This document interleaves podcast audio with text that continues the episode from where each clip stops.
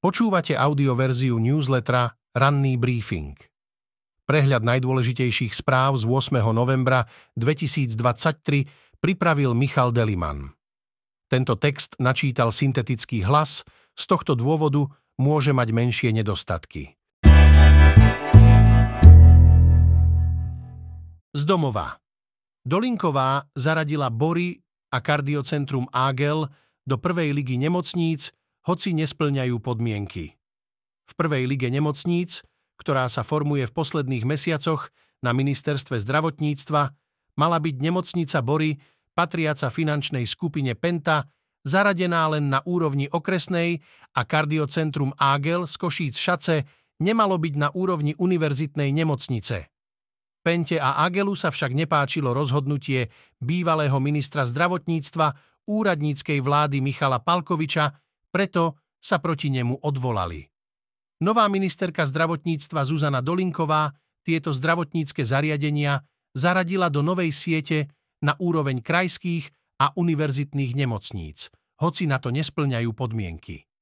Byť zaradený do novej siete nemocníc je pre zdravotnícke zariadenia dôležité, majú tak garantované zmluvy od zdravotných poisťovní, čiže peniaze. Od budúceho roka sa má na Slovensku spustiť v rámci reformy nemocníc ich nová sieť. V rámci tejto siete má byť 5 úrovní. Od prvej komunitnej, ktorá z nemocnice urobí v podstate doliečovací ústav, až po piatu, ktorá bude určená pre zdravotnícke zariadenie národného charakteru. Podľa odborných podkladov ministerstva však Bory nesplňajú ani tretiu úroveň. Rovnako ako kardiocentrum Ágel, ani Bory nemajú dostatočne veľkú spádovú oblasť. V Bratislave by muselo byť o 120 tisíc poistencov viac, ako ich tam je teraz. Ešte vážnejšie sú však personálne nedostatky borov. V porovnaní s nemocnicami tretej úrovne má zariadenie Penty o polovicu menej lekárov s atestáciou. Darovať 2% z rodičom alebo deťom s rakovinou? Minister Tomáš vyrobil ľudskú dilemu. Šéf Smeru Robert Fico ich nazval nepriateľmi a chce ich označovať zahraničnými agentami ako v Rusku, Andrej Danko z SNS ich chce vyhnať zo škôl. Prvý útok vládnej koalície proti mimovládkam, občianským združeniam či neziskovkám však spúšťa koaličný hlas a jeho minister práce Erik Tomáš. Navrhne, aby 2% z daní z príjmov, ktoré je dnes možné poukázať tretiemu sektoru, mohli ľudia namiesto nich poslať vlastným rodičom v dôchodkovom veku a prilepšili im tak penziu.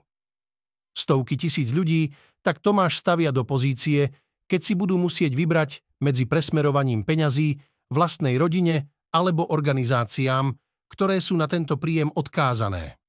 Najmä Smer a SNS počas volebnej kampane pred parlamentnými voľbami využívali aj konšpiračné teórie, aby poškodzovali verejný obraz mimovládnych organizácií najmä tých politických, ktoré sa venujú kontrole verejnej moci.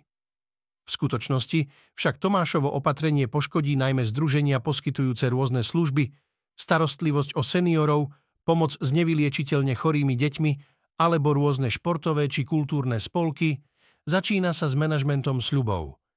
Nevieme, či Tomáša viedol úmysel poškodiť mimovládky, alebo sa skrátka zbaviť problému, ale takmer isto bude čeliť silnému tlaku aby navrhnuté pravidlá zmenil. A keďže mimovládky sú najmä charity a iné spoločenstvá, ťažko sa im odoláva, píše Peter Tkačenko. 2% sú klenot. 2% chcela oslabiť alebo rovno zrušiť takmer každá vláda. Bol to opakujúci sa scenár. Vždy po nástupe novej vlády sa našiel minister, ktorý hľadal peniaze na svoj nápad v asignácii. Každý z nich však čelil silnému odporu a každý napokon ustúpil, píše Fedor Blaščák. V krátkosti ďalšie správy z domova. Vláda neschválila 14. balík vojenskej pomoci pre Ukrajinu v hodnote 40,3 milióna eur. Návrh na darovanie pripravilo bývalé vedenie Ministerstva obrany. Slovensko od začiatku konfliktu podporila Ukrajinu 13 balíkmi vojenskej pomoci v celkovej hodnote 671 miliónov eur.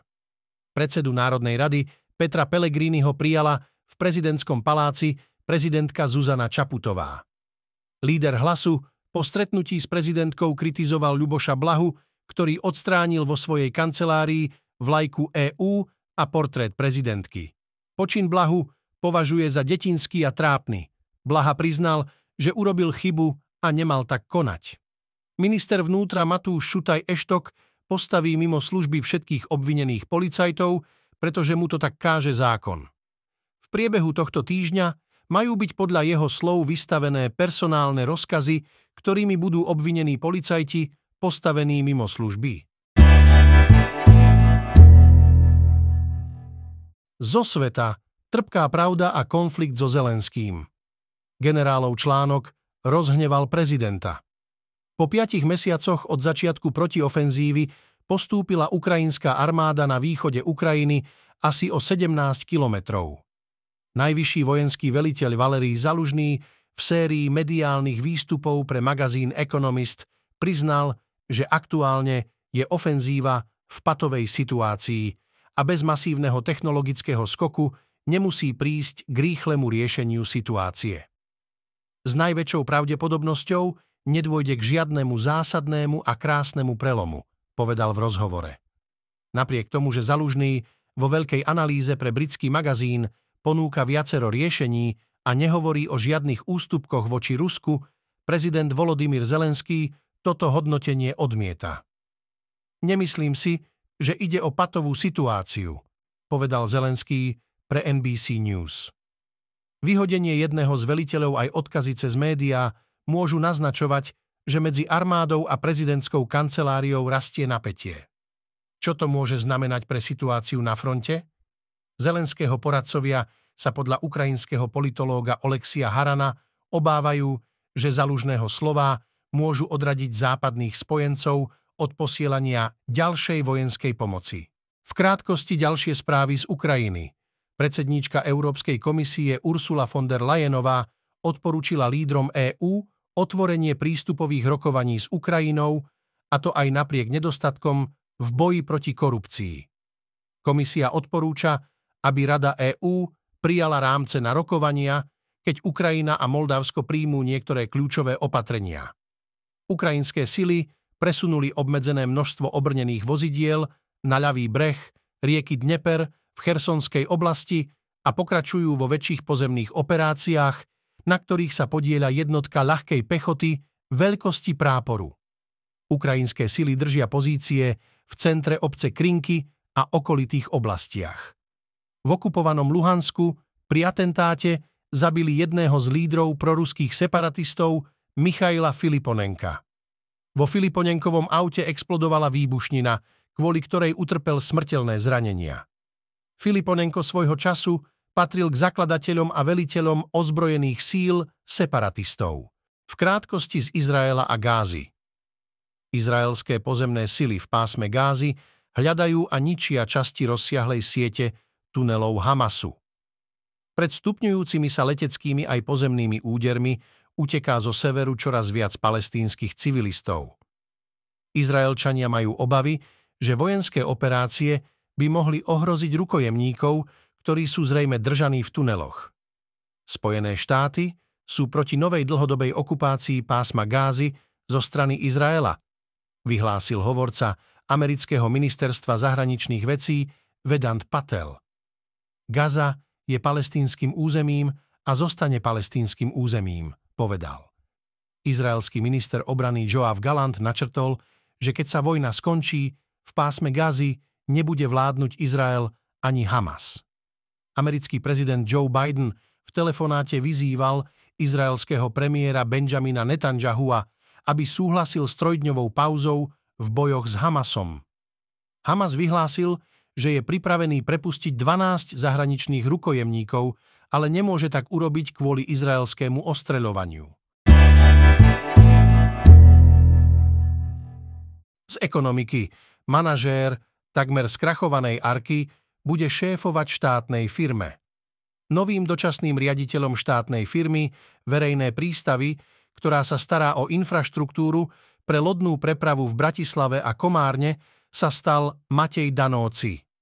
Ide o bývalého manažéra prevažne energetických podnikov finančnej skupiny Arka Capital, ktorá dlhuje veriteľom stovky miliónov eur, je v reštrukturalizácii a hrozí jej konkurs. Kto boli ďalší kandidáti a podľa akých konkrétnych kritérií si ministerstvo dopravy vybralo Danóciho, ktorý v minulosti v oblasti správy prístavov nepracoval, to sa index nedozvedel. Danóciho pôsobenie v Arke nevníma ministerstvo dopravy ako problém.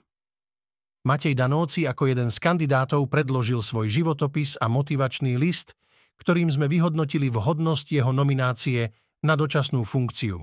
Uviedol Martin Petro, hovorca rezortu, ktorý podľa koaličnej zmluvy riadi smer. V krátkosti ďalšie správy z ekonomiky, rásochy sú symbolom neschopnosti rezortu zdravotníctva doťahovať podobné veľké projekty.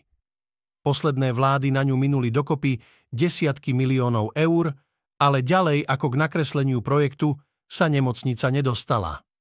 Aj ten meškal. Koalícia chce vyriešiť pomoc s drahými hypotékami pre končiaci sa rok 2023 zrejme formou daňovej úľavy, povedal minister životného prostredia Tomáš Taraba. Dlhodobejšie riešenie, ktorého súčasťou majú byť aj banky, by sa malo prijať v budúcom roku. Slovenská firma Resko je pojmom vo svete Microsoftu, softvérový obor exkluzívne využíval jej aplikáciu pre servisných technikov. Mali sme šťastie, ale šťastie praje tomu, kto sa snaží, hovorí Radomír Vozár, zakladateľ firmy, ktorá vyhrala Felix Business Award. Zo športu. Škriňar dal svoj prvý gól v drese PSG. Z jeho sna sa však stala nočná mora. Kamery ho často zaberali, slovenský stopér Milan Škriňar bol centrom pozornosti. Milan Škriňar patrí medzi najlepších obrancov Európy, je to klenot slovenskej reprezentácie. Takto však dať gól, to som od neho dlho nevidel. Chválil ho moderátor, premiér sport Libor Bouček.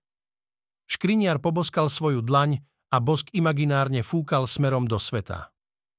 Slovenský obranca v službách Paríža Saint-Germain. Emotívne oslávil gól, svoj prvý v drese francúzskeho giganta.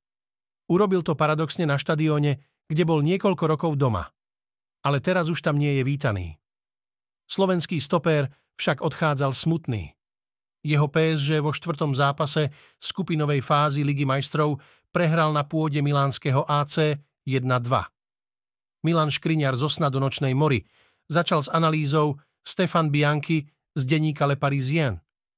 A to nebolo všetko. Niet pochyb o tom, že keby on písal scenár svojho návratu na San Siro, nenapísal by ho tak, ako sa to nakoniec skončilo. Film, v ktorom by bol hrdinom, by sa nepochybne skončil šťastným koncom hodným romantickej komédie, ale v žiadnom prípade by sa nezmenil na drámu, dodal Bianchi. Z kultúry vrhla sa pod kopytá dostihových koní. Bola to samovražda alebo volanie po ženských právach? Celý záznam z Epson Derby z roku 1913 má niečo vyše 6 minút. Čiernobiely a nemý film zachytáva zábery prichádzajúcich hostí, prípravu jazdcov a koní, štart aj jednotlivé okruhy. Potom však na vyše storočnom filmovom zázname vidno, ako nejaká osoba vchádza z vnútorného okraja medzi rozbehnuté kone. Ide o posledný okruh pred cieľovou rovinkou. Kone sú v trisku, natlačené jeden na druhého. Jeden z koní osobu okamžite strhne k zemi, ďalšie po nej podupú. Hneď ako cez záber prebehne posledný kôň, nahrnú sa na dráhu diváci a pokúšajú sa pomôcť. Tomuto aj na dnešné pomery šokujúcemu záberu predchádzal titulok sufražetka zabitá pri pokuse strhnúť kráľovho konia. Tou sufražetkou bola 40-ročná Emily Davisonová, ktorá predchádzajúce roky radikálne upozorňovala na potrebu volebného práva pre ženy. Zomrela o 4 dní po incidente, v dôsledku zlomeniny spodnej časti lepky. Ešte aj v nemocnici dostávala nenávistnú poštu. Po viac ako 100 rokoch príbeh jej života a smrti rozpráva divadlo Nude prostredníctvom hry Michala Beleja Emily. V krátkosti ďalšie správy z kultúry. Ak by ženy chceli vedieť, akými sexuálnymi myšlienkami sa muž zaoberá, mali by čítať knihy homosexuálov. Oni o nich píšu úprimne. Francúzsky spisovateľ Frederik Beigbeder vraví, že heterosexuáli už svoje túžby cenzurujú. Radosť plavkyne Diana Niat z toho, že vo všetkých smeroch unikla smrti, dnes môže byť o to väčšia, že o nej vznikol film, ktorý je pre Netflix veľkou Oscarovou nádejou a v ktorom sa hlavných úloh chopili najväčšie herecké hviezdy. Maratónsky plavci však Niat nevnímajú príliš pozitívne. Prinášame vám výber filmov a seriálov, ktoré majú tento týždeň premiéru a zároveň sú dostupné aj cez streamovacie služby, aktuálne dostupné na Slovensku. Dnes očakávame tlačová beseda strany Sloboda a Solidarita o trestnom oznámení na Matúša Šutaja Eštoka. Premiér Robert Fico navštívi Ministerstvo životného prostredia. Minister vnútra Matúš Šutaj Eštok navštívi Českú republiku, v Prahe ho príjme český rezortný partner Vít Rakušan. Vo štvrtom kole skupinovej fázy EKL nastúpi Slovan Bratislava proti OSC Lille a Nordjylland proti Spartaku Trnava. Dnes v histórii 9. novembra 1938 vypukla v Nemecku tzv. kryštáľová noc, rozsiahli protižidovský pogrom, ktorý si vyžiadal 91 obetí na životoch, stovky ťažko zranených a zničených 7500 židovských obchodov a bytov a 267 synagóg. Počúvali ste audioverziu ranného briefingu denníka SME.